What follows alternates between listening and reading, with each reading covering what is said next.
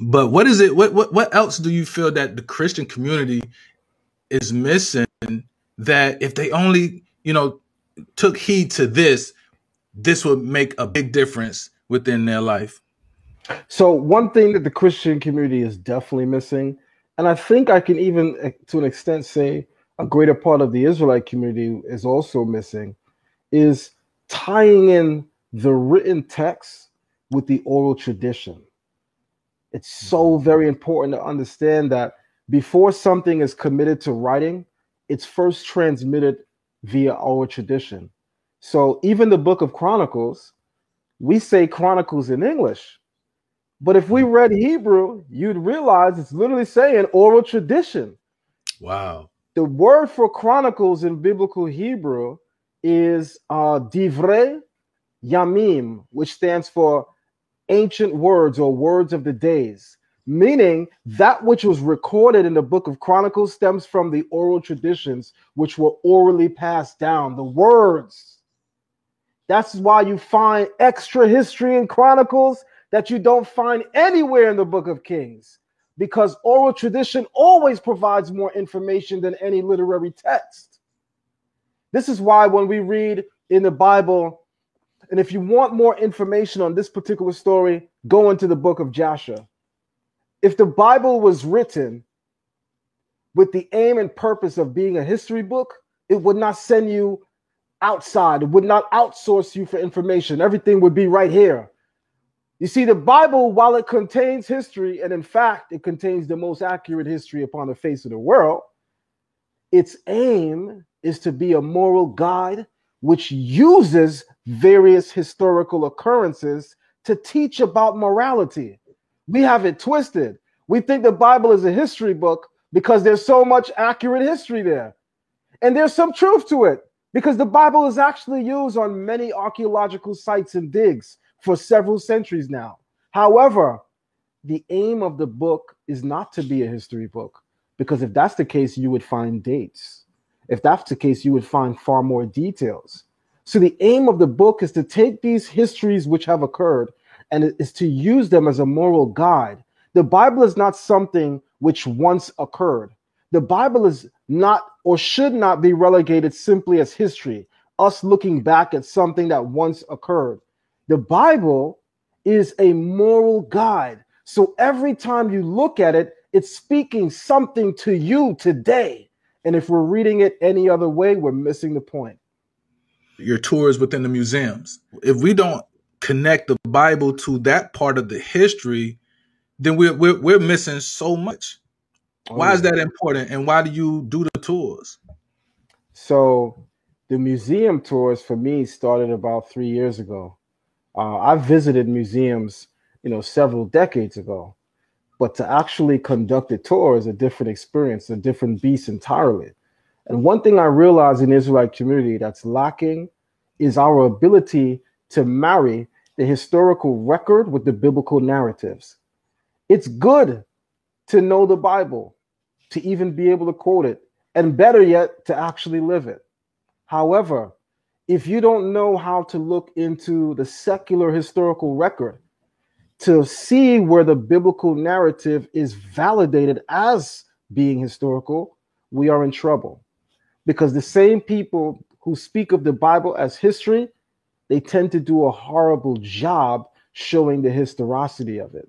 So if I say Moses, you should automatically know what century we're talking about. If I say the Exodus, and I'm speaking to someone who is a scholar or student of the Bible, you should be able to tell me the date of the Exodus. These things have to be known if we're going to speak about the Bible as history. I mean, if you just regard it as a religious or spiritual text void of history, then sure, do as you please.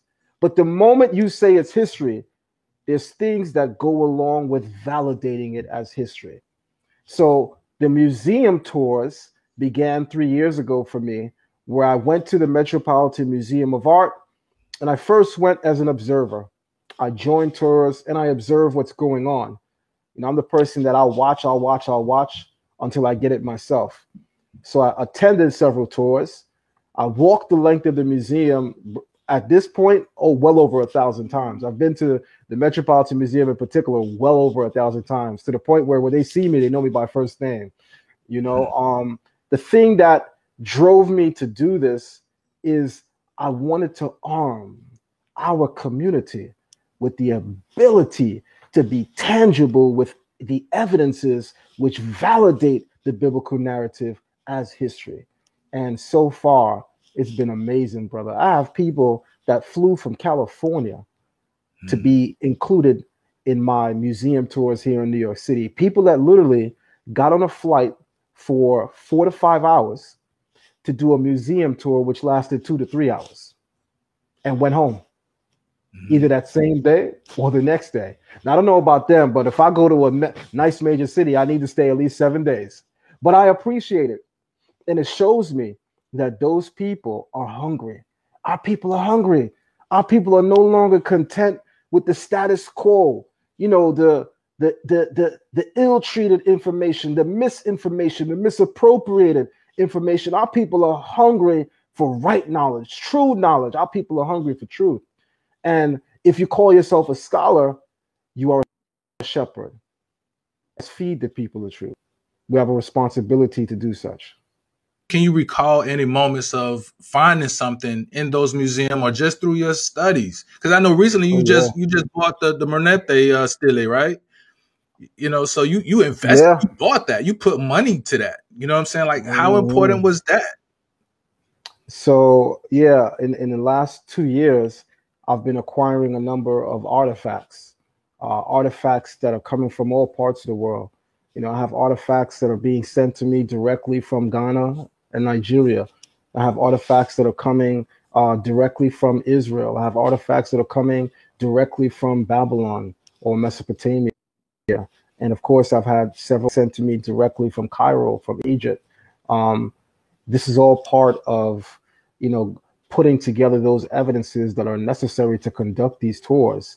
Um, one of the things that blew my mind away to see in the museum uh, was one day about maybe four years ago, before I started doing the tours, there was a label in the museum said early Hebrews.